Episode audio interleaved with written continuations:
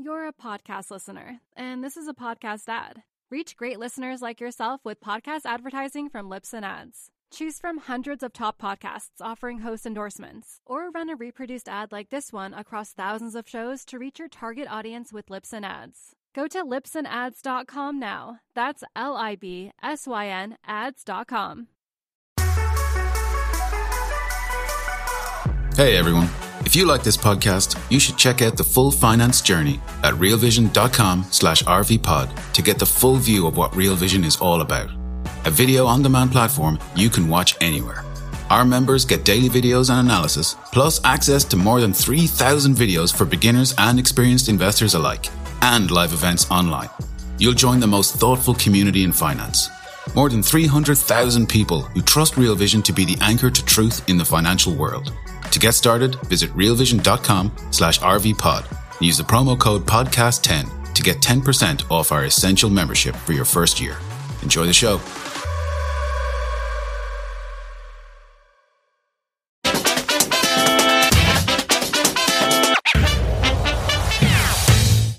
Hello and welcome to the Real Vision Daily Briefing. It's Monday, August 1st, 2022, and we kick off this new month with more questions than answers, including Are we in a recession? Will the Fed pivot? Have stocks bottomed? Lucky for us, we have Real Vision's in house expert Roger Hurst here to help us make sense of what is going on. Hi, Roger. Hi, Maggie. How's it going? It's going okay. It, it seems a, a, sort of funny time, isn't it? Um, and one of the things that strikes me, and, and so happy to have you here today, because there seems to be all these questions and very little consensus as to what the answers are. I mean, you hear all sorts of people, all, all sorts of sort of experts saying almost contradictory things one after the other. Why is it that the outlook seems so unclear right now? Well, I think you sort of nailed uh, quite a lot of it there, which is that the, we're in this sort of period where um, it feels like we could be going through, through a transition. So, you know, what we've seen basically is is that there's been this battle between, you know, Fed calls it price on the one hand and growth on the other. The market really kind of thinks of it as inflation and recession.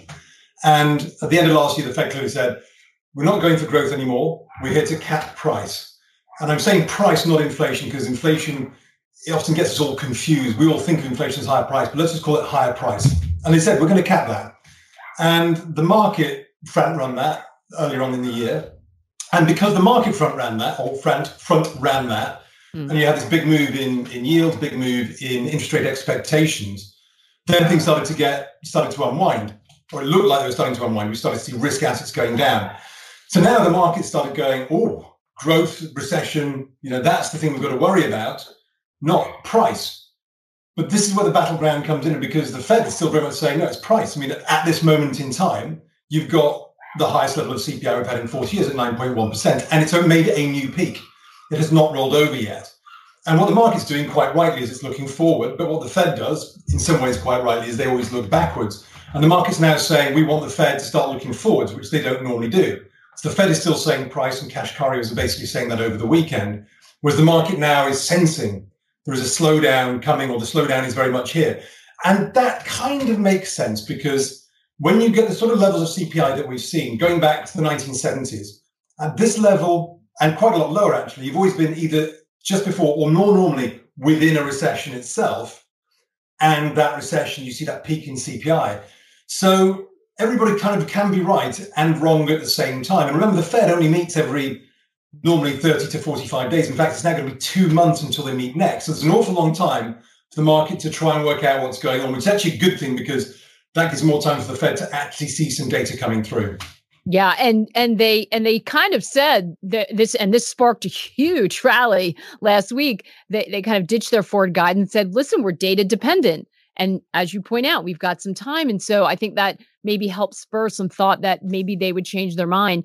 They that we had an ISM reading out, the Institute of Supply Management. Sounds really boring, but it is something that I know you all folks on Raoul talks about it all the time. I mean, all of his charts kind of are layered over this ISM.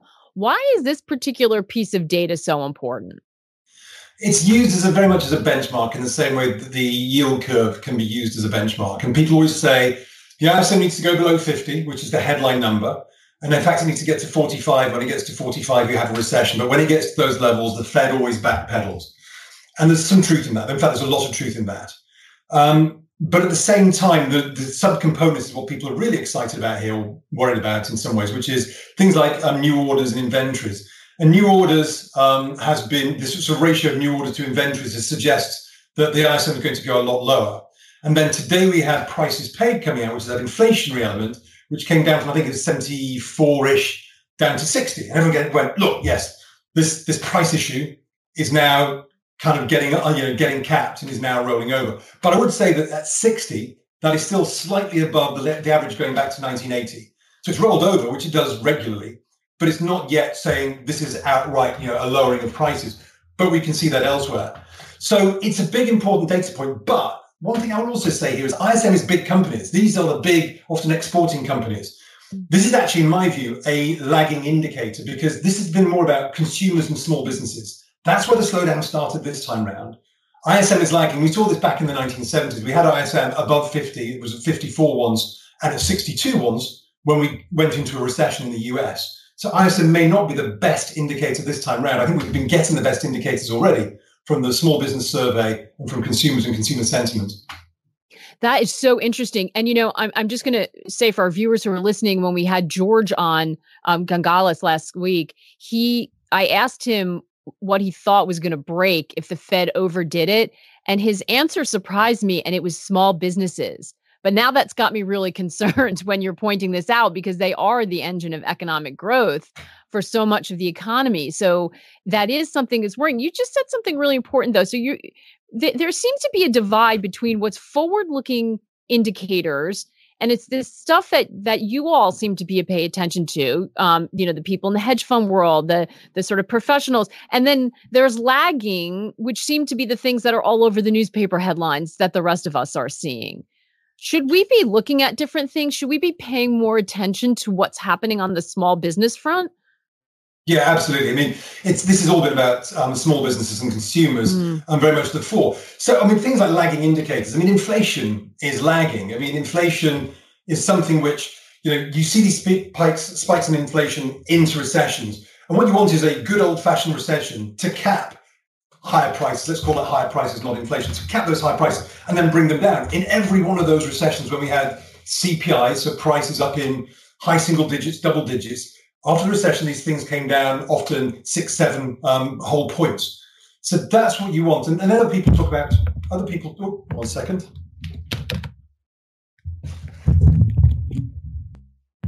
I love it. We got so excited talking about the business cycle and economics that I think Rogers literally knocked his microphone over. There you go. I, I, I, was so excited, my arms flying out. Of That's exactly what I said. So I, I, like that we could get so excited about these topics that that you literally knock your mic over. Drop. It's not a drop the mic; it's a knock the mic moment. But we'll take it. That's right. Can you still hear me? Yes, actually, you sound better than before. Great, excellent. Right, it looks like my mic's not working. I'm now using the computer. Anyway, so getting back to my excitement of this, which is that the other one is the employment number, and the employment number is always at its lowest, at its tightest, at its best as you go into recession or just before and in those inflationary periods of the 1970s. In fact, you almost got this absolute low at the moment you hit recession. So when people say we've got a robust um, employment numbers, when people say we've got you know these these other data points that you know like the CPI, those are things that have happened in the past and will continue to be backward looking. So for instance, the most important thing for the Fed, and this is where that difficulty comes in understanding where we are, is that it's not enough for the Fed, it's not sufficient for the Fed to see a peak in prices. They need to see a robust pullback in prices because you know inflation is actually the change month on month, year on year. But if gasoline prices, so petrol prices here, gasoline prices there, stay five, six dollars, uh, uh, you know, in terms of um, per gallon, and we haven't seen wages pick up yet, people are still worse off. It's still bad, and this is the problem that we've had in this environment: is that what we've seen is these prices have been killing growth. And this is this big battle.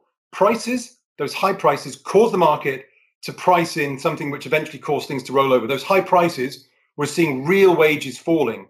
We're seeing real retail sales falling. So you need to cap and kill prices in order to have sustainable growth. But what the market now wants is for them to support growth again before they necessarily cap price. Mm. And that's where the risk comes in because if they go too early, and if you have risk assets that are rallying, equities rallying, you're in danger of supporting prices again, pushing those prices back up. So there's a very, very big balancing game. And, and if you see the reaction of the market, 75 basis points from the Fed, they do that, and then the market rallies, that increases their ability to do another 75 basis points later on, unless we see an absolute collapse in inflation. So this is the risky thing for equities. Let's let's let's if, let's stop right there, Roger, and explain that to us because I think this is a really really important point that I'm not hearing people talk about. So if we rally and and we rallied because they got rid of the guidance, they said they're data dependent, which made everybody think they're about to pivot. But you're saying if you can get a rally and and you don't have things absolutely falling apart at the seams in a way that's systemic, they say, "Oh, they can with it, they can withstand it. We can do more." You actually think that's a sign that they can go further the opposite of what the market's thinking. Yeah, so it's almost like how much do you want the, the market to rally? And this is where we've got these two points that come with it, which is if they they basically loosen, you know, pivot, which by the way, if they decide to do 50 from 75, that's not a pivot, that's just not going as aggressively as before. But let's say they did officially pivot and everyone thought they were, and, and risk prices started to rise. That's a loosening of financial conditions. That increases the chances of, of prices remaining stickier at a higher level which means the Fed then has to surprise the market by being even more hawkish, which means that your rally in equities is limited. On the flip side, which is where the market is currently going, but it's slightly erroneous in terms of, I think, necessarily the rally, is that if prices are collapsing as quickly as people think, and some people are actually thinking we could get um, a month on month change into mid to low single digits, so 0.4, 0.3.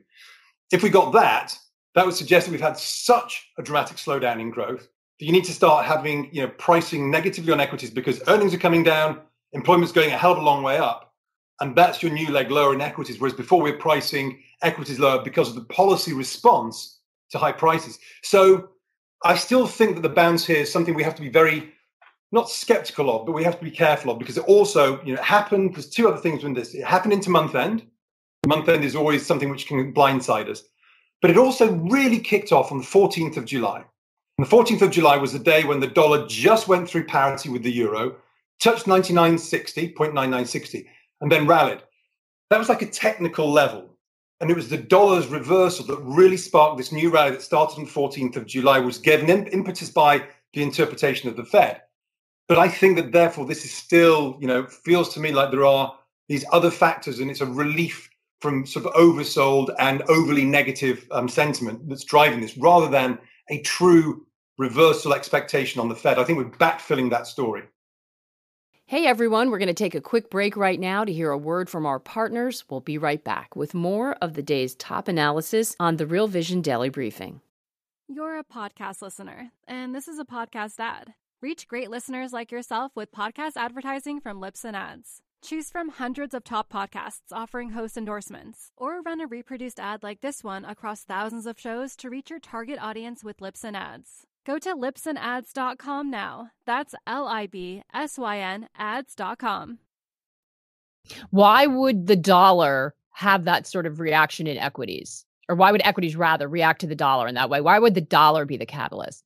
Well, there's actually risk assets as a whole. So what had happened is we'd gone from worrying about, you know, this is where we started to really worry about growth away from price, is that we worried about price. And that first move lower on the equity market, if we ignore what happened in Ukraine, what's happening in Ukraine, the first move lower was because we repriced and the market repriced yields. It wasn't the Fed that took the 10 year to 3.5 or the Fed that took the two year to 3.5 from 16 basis points.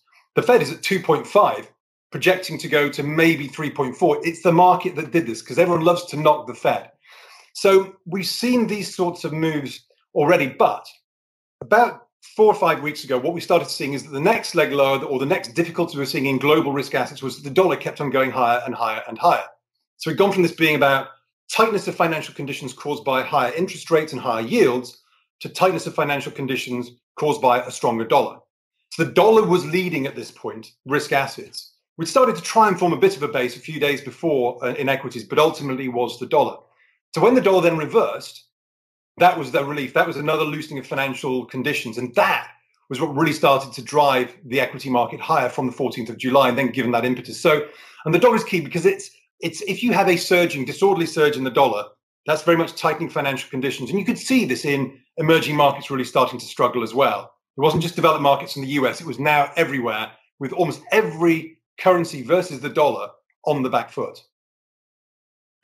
you know it, it's so interesting because eh, you're right there is a there is a narrative and it is all connected to the fed but i think it's important to to flag that there are other assets and this idea that these asset markets are in relation to each other i think is so important and it occurs to me as i'm sitting here we're having this conversation this is very similar to what we're doing in the academy um, which is we, we talked before we came on air that you did i think you did one of one of the first daily briefings but for some watching they're gonna you're gonna be more familiar to them because they've seen you if they've started the investing course they've seen you um, and jamie um, and james sort of breaking this down and I hear a lot that this is a really macro moment, that you have to understand things like currencies, things like the business cycle to be able to to figure out what's going on.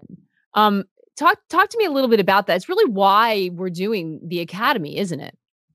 Yeah, I mean, this has been sort of you know the something we've all been very excited to do, and, and Raoul's been sort of wanting to do this for a long time, and George, who's been the, the, the man behind it, has been developing this for eighteen months. But the academy is basically we're trying to put together loads of building blocks to help everybody create their own framework because you know, people always want a trade idea, but trade ideas are relevant to maybe one in 10 people because of your different time horizons, because of the different areas, regions, and assets that you can invest in. So what we wanted to do is create an academy, which is which is basically a whole bunch of modules. And there's basically the first one is the the real investing course, which is about 10 hours long, where we try to build this framework of understanding of who are you as an investor? What are your goals? What should you look at? And what are the main building blocks of the markets? We've also got modules in there from people like Dave Floyd, who's got a technical trading one, Peter Brandt on trading strategy, and we're going to add Demark. And then hopefully over the next few weeks, I'm going to be chatting with Imran Lakha and doing an options course. The point of all of this is that we wanted just to help people build this framework and have this sort of reference point and build a library of material so that people can feel empowered to make the decisions themselves, to trade for themselves, and and feel comfortable that you know all the problems that everybody's face are out there. And what we've also done with this, in particular the, the real investing course, we've gone into our library of, of information and videos and films, and we've taken the best stuff from the best guys who we've had on our platform. We're basically telling, you know, telling their own stories about how all these things happened. And we've tried to then articulate that into these modules. Yeah, break it down. And I think that's what's important. And you know, I for for a lot of us, I think that you know, when you had a huge bull market, you could just park your money in a fund and it went up. And that, but we see from the questions coming through and the way I started this today, there's a lot of confusion. There's a lot of mixed signals and, you know, terminology maybe that people haven't understood. And I, I, think it it's going to be really hard to do well unless you have some of that background right now. That's my concern that people who've been in passive investing are going to struggle as if we are in this macro moment. I mean, there, it's, this is the thing is that there is no right or wrong answer. There is nobody out there who um, will not be able to get a grip um, of the marketplace because sometimes it's actually relatively simple. And the key thing here is that there are so many unknowns. You talked about the contradictions earlier. I mean, there are some fantastically bullish technicals out there at the moment. There's some indicators where when you've had a sell-off that was that aggressive in July that then bounces back out by that magnitude, you've only ever seen them in some of the major lows of the market of the last 40, 50 years. Sentiment we know has been absolutely atrocious. Positioning from hedge funds has been very, very short. But at the same time, there's so many things that we haven't seen in this marketplace that you would normally expect to see in a major market low in terms of volume, in terms of the way volatility reacts. And we also know that some of the biggest players in this market are not people who do surveys, who have sentiment. It's actually computer and rules based funds who, like Active, basically overtook in terms of volume within the market and, and actually importance within the market. So are they the drivers? Well, they're not the ones who are negative here because they don't do surveys. But we don't know the answers. No one does. Yeah. What we're looking for is all those things, you know, all these little pieces, like the dollar, like those yields, which are having their influence on the market. Sentiment is important too. But things like we might get our indications from things like Korea, where the Korean equity market has not bounced particularly well over the last two weeks. And yet that is a big, well, when I say big, it's an open exporting economy. I'd like to see the Kospi market doing a lot, lot better to be feeling that there is a real rebound here, but they're still being significantly impacted by slowing global growth. Yeah, which which again maybe one of those indicators that's not on on our radar. I mean, one of the things I think is going to be helpful and and I think we've talked about this is having a framework and then if you have a framework and I think this is what you're all going for, then you can plug in this information that's coming through all these interviews and things like you just said and plug it into your something that's specific to you and then make some sense of it from there. And I think this question about the bear market rally is an, is a fantastic example of that. So many people write into us saying, "Have stocks bottom? What's your forecast for the end of the year level on the S&P 500? Should I buy? Should I get back in? Should I take profits?" And and you know, we've had people say, "Listen, if you're a trader, this is an interesting time for you. If you're not, maybe you don't want to it's dicey. You don't want to mess around. But what does that mean? You have to know which one you are, right? So talk to us a little bit about what what does it mean if you're in a why is everyone asking are we in a bear market rally? Why is that important? Well, it's it's it's important because obviously a bear market rally should never take out the high. And in fact, a bear market rally should be your first leg. You could say that the first leg down was a leg into the low of July. Some people may say it was a three legs or it's five legs, but let's just pretend. If it's a bear market rally, we've had one leg down, then you have a classic bear market rally, which is normally anything up to 62% of the down move. We're currently between a 38 and a 50. And these numbers are Fibonacci numbers. We use them as a, as a, a guide. So you want a basic bear market rally should be 38%, just over. 50 is very normal. 62 is quite normal. Above 62%, and you start to think maybe we can take out the highs. So until we get to those levels, and it's I think we've got to get above something like 42, 27, I think might be 50% you need to break these levels through. So what you can do is you can have these as signposts. Mm. I don't know if it's going to go there or beyond, but I can say, oh, first target now hit. Okay, I'm going to change my stop if I'm long playing the bear market rally, and I can keep going and keep going. So it's ways of just changing your um, your trading mentality. And, and as I pointed out earlier, it's all about frameworks. A framework applies to a day trader or a long-term investor, whereas a trade idea might only apply to one or the other. But all these things might inform okay, if you're a trader, you want to take profits on that rally. Mm. If you are a longer term investor, above 62%, you might start going, I'm going to start building my longs for the long term again. Whereas a day trader might still be, no, I'm still looking for the next leg down to go to go into. So these are the things, the framework matters to the individual. And part of that, um, the, the academy we have and the investing course is we help you identify whether you are a trader, whether you're an investor, whether you take lots of risk, little risk, lots of positions or few positions. These are all important to each individual. And then you apply a market framework onto your own investing framework and try and work those two together to come up with what should be something you're comfortable with. Yeah, and it's going to be incredibly important right now. And um, we have some questions coming in uh, to this point of of and and they're great. I want to try to work through a couple of them. Um, Ralph asking, can you discuss euro dollar futures a bit? As the as the dollar, the US dollar strengthens, should euro dollar sink? No, so the euro dollar future is is a funding future, um, and it's normally a three month future, and it's effectively the banking, it's the lending. In simple terms, it's the the um, banks lending to each other, funding for dollars or dollar funding, and it's normally the external, so ex US market. So what people are looking at there is it's a decent proxy under normal circumstances for uh, expectations of where the Fed is going. So if you look at Fed funds, which is a future on where we think the Fed funds or target rate goes, versus the euro dollar, they normally move together. The way the euro dollar works is it's 100 minus the futures level. If the futures level is at 97, it implies 3% funding. So 100 minus 97. What it should do is if we are seeing a growth slowdown, the euro dollar should euro dollar future should rally, which means that funding levels are getting tighter. So it might rally from 97 to 98 to 99, which is 3 to 2 to 1% funding rate. That's what we should expect. The dollar, the actual dollar itself, should still operate independently of that. But if we have a screamingly higher dollar, tightening financial conditions, I would expect the euro dollar future to rally because that would indicate growth is slowing dramatically but there's, there's not that in times of probably excess and extreme. Otherwise, these things can move relatively independently on a day to day basis. And we have another question coming from uh, John A. 210 spread. Why is it widening?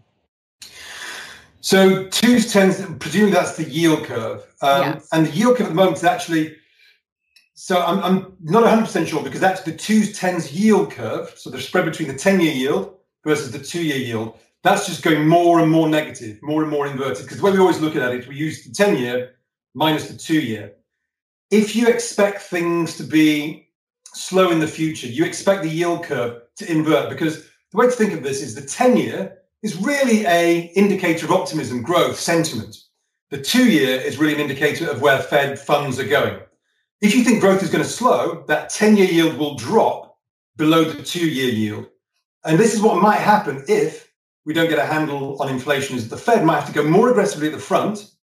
And that means they'll be killing growth at the back. And this is what we saw in the 1970s, where we went to minus 200 basis points. At the moment, we're at minus 30, which means that the 10 year yield is 30 basis points below the two year yield. Normally, 10 year yield should always be higher than the two year, but not at the moment. So, right now, that spread is becoming more and more inverted. And as I say, in the 70s, this is what happened right into the recession in the period since 1985 to 2020, curve inverted, then it re-steepened, then you hit a recession. That's not what's happening this time around. So I think that we have to look at the 70s, but at the moment it's getting steeper, sorry, deeper into negative territory because the 10-year yield is dropping more than the two-year yield. We have I hope that was relatively clear. Yeah, yeah, no. I mean, listen, these are these, these are complex questions, and again, this is why we're really leaning hard into the uh, you know, into the education part of it because um, it's getting it's it's tricky. It's a really tricky time. I want to touch on currencies, and we're not only lucky enough to have you today, Roger. Let's bring in Weston Nakamura, who's been all over the yen move for us, um, and tweeting about it again today. Um, and so this has this has been, I think this is a complex area for people to understand too, but it's super important. And Weston, I know you've been paying a lot of close attention to what's ha- been happening with dollar yen. So you know, talk to us about what you've been seeing and what people need to understand about what's happening in the currency market. Sure. Um, good morning, Roger and Maggie. Um, so basically, what you're seeing right now, after you know the the moment after FOMC, July FOMC um, came out, moment after, but shortly thereafter, you see this massive rally in uh, the yen. So that's that's dollar yen basically collapsing um, you know, down about I think it's around three and a half percent in call it three trading days. Um, basically, it's the the biggest two day rally into the end of the week, biggest two day rally for the yen since March of 2020. Um, and so the, uh, it's pretty insane given the fact that this is a currency that uh, is the was the worst performing currency. I think it still is the worst performing currency year to date versus the dollar. Um, it's funny, Roger, you keep mentioning July 14th. July 14th is dollar yen high, which was just a hair away from printing at that 140 handle. Um, and right now you're just seeing a massive short squeeze. Now, the reason that that matters, you know, like why should I, why do you, why should you care, you know, about what dollar yen is doing? The reason you should care is because dollar yen or shorting the yen essentially became the uh, macro trade, if not the Fed trade, right? Because like you know, we guys are talking about euro dollar futures and all that. Implied volatility on euro dollar futures is, is insanely high. So rates traders would normally take a outright bet on what Fed funds, you know, where they're going to be. They don't know what to make of the Fed, so they're just playing the policy divergence trade between BOJ, you know, the, this staunch dove versus a hawkish Fed. And when you get perceptions of a potentially not so hawkish Fed, um, via the FOMC from uh, from July, you get a you know, uh, and you have this this largest um short the most crowded you know position in global macro. When that reverses, it's going to be vicious, right? And so you should care because I don't really care what the asset is. I don't care what the direction is. But if the most crowded, glo- you know, global macro trade is being reversed and people are rushing for the exits, it's time to pay attention. Yeah. So does it do we have any sense of of how long that can last? Because I always hear people say, and I think you tweeted this, Weston, that uh, bear market rallies can rip your face off, or short squeezes can too. Um, and there's a feeling like there's something happening both in U.S. stocks going up, the dollar yen trade reversing, but everyone's trying to figure out can this last or is it temporary? And do you need to get out of the way? Do you have a sense of of what's happening when it comes to dollar yen? Yeah, it's it's so tricky um to to figure this out because there are so many it, it's it's kind of weird because there's so many different you know types of investors you guys are talking about you know what kind of investor are you um but there are global macro hedge funds who are short yen, um, and there are retail levered day traders in Japan who are long, record long dollar. Um, they're all on the same side of the trade, or they were up, up, until very recently. So, um, and they cross hold assets, you know, but they also you know are on other sides of each other's bets too. So how it kind of spills out is i think it's we're going through it right now it's just going to be very messy. I don't think that we can tell right away like okay this is going to correlate to this this is going to correlate to this necessarily. Like for example um gabrielle can you pull up a chart two for example? Um because you guys are talking about you know uh euro dollar futures. So this basically is just a chart of yen futures which by the way the yen, yen futures and yen uh call options on yen futures um, open interest. That's what's really been doing these stair step movements upwards for for yen.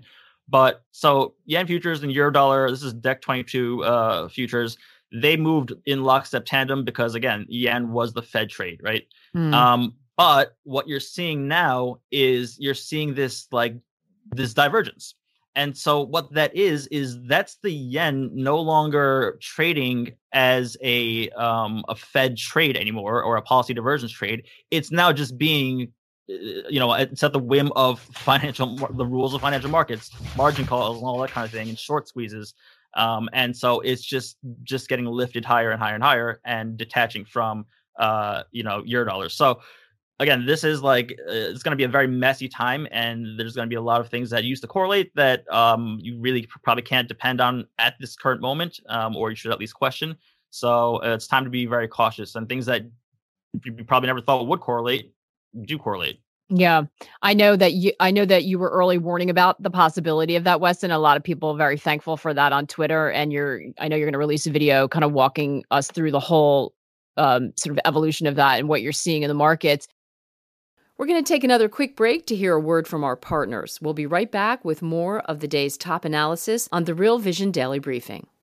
You're a podcast listener, and this is a podcast ad. Reach great listeners like yourself with podcast advertising from Libsyn Ads. Choose from hundreds of top podcasts offering host endorsements, or run a reproduced ad like this one across thousands of shows to reach your target audience with Libsyn Ads. Go to libsynads.com now. That's L I B S Y N ads.com. Um, Roger, people asking about that. We have a question from a viewer about the euro, your outlook for the euro as well.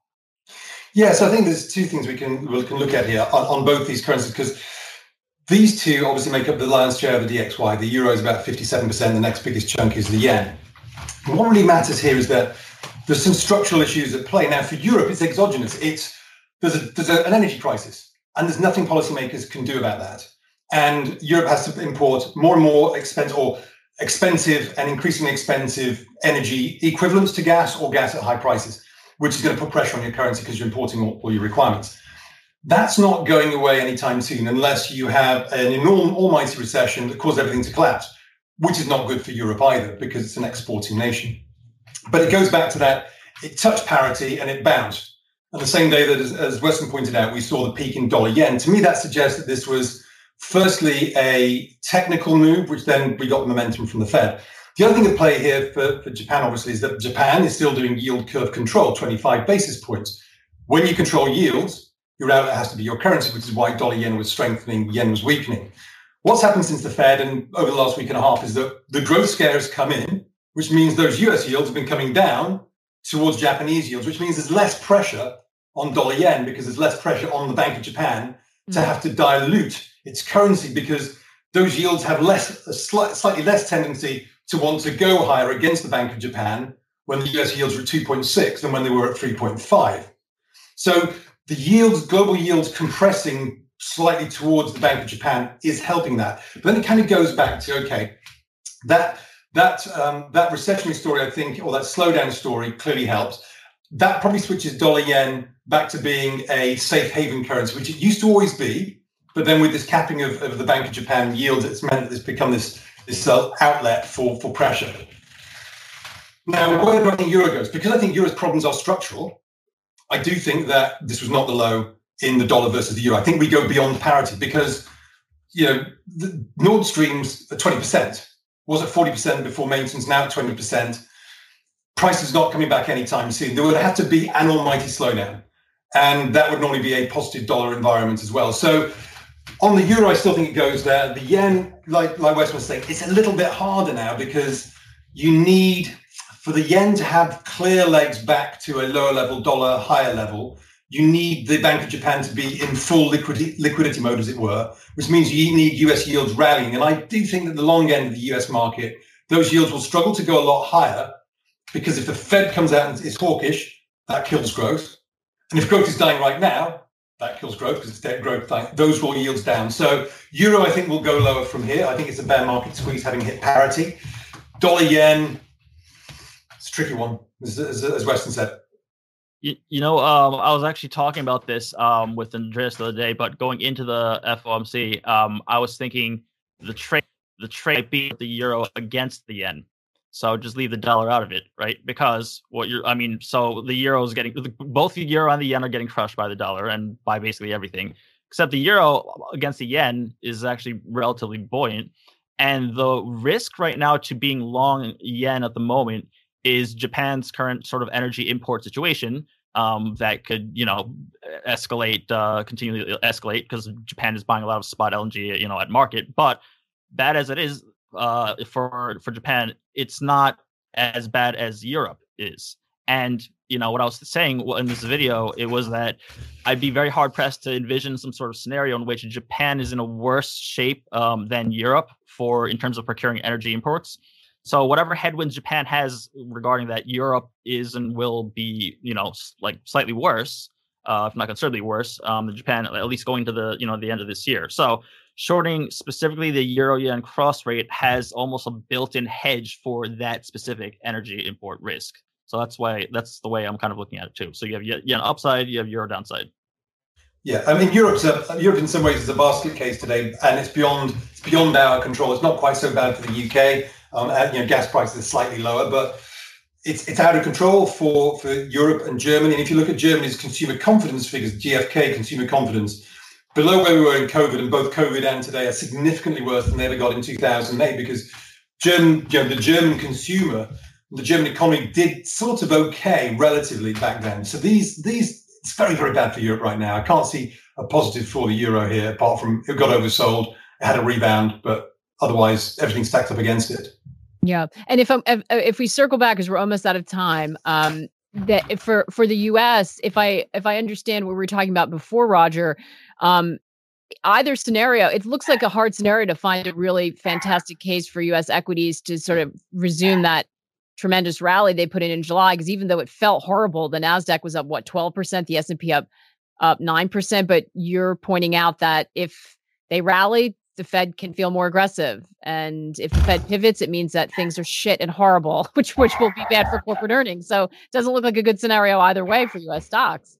No, and look, if, if people are, are really hell bent on it, um, you know, use optionality. Weston was talking about optionality, but the equity market is not badly priced at the moment. The the, the actual volatility of the S and P is about 26 on a 50 to 100 day view, but now we're getting the options market is closer to 22, um, 19 in the front months, getting out to 22 in September.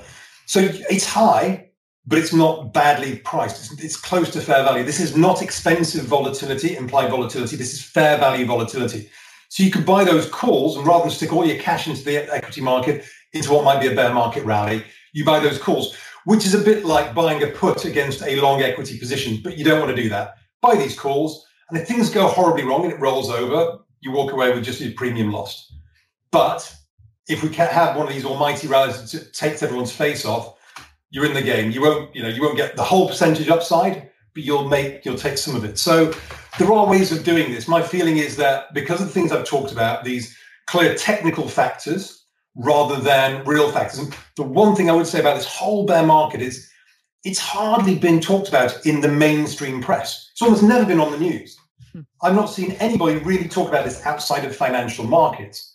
So this has not been a really public bear market in the ways that we've seen them before.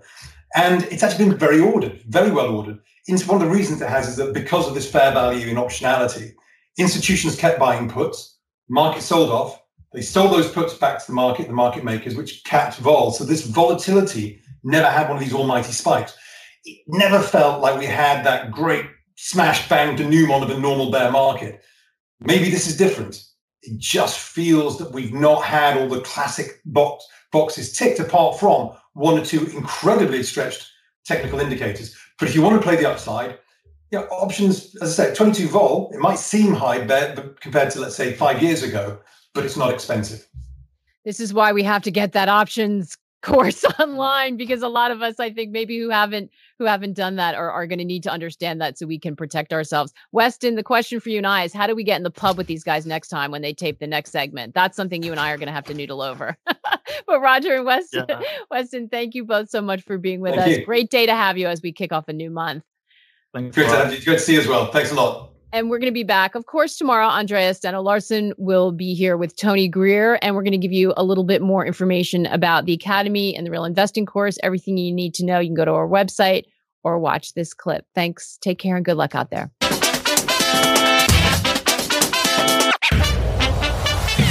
What's up, revolutionaries? Thanks for tuning in to the Real Vision Daily Briefing. For more content like this, head over to realvision.com and get unfiltered access to the very best, brightest, and biggest names in finance.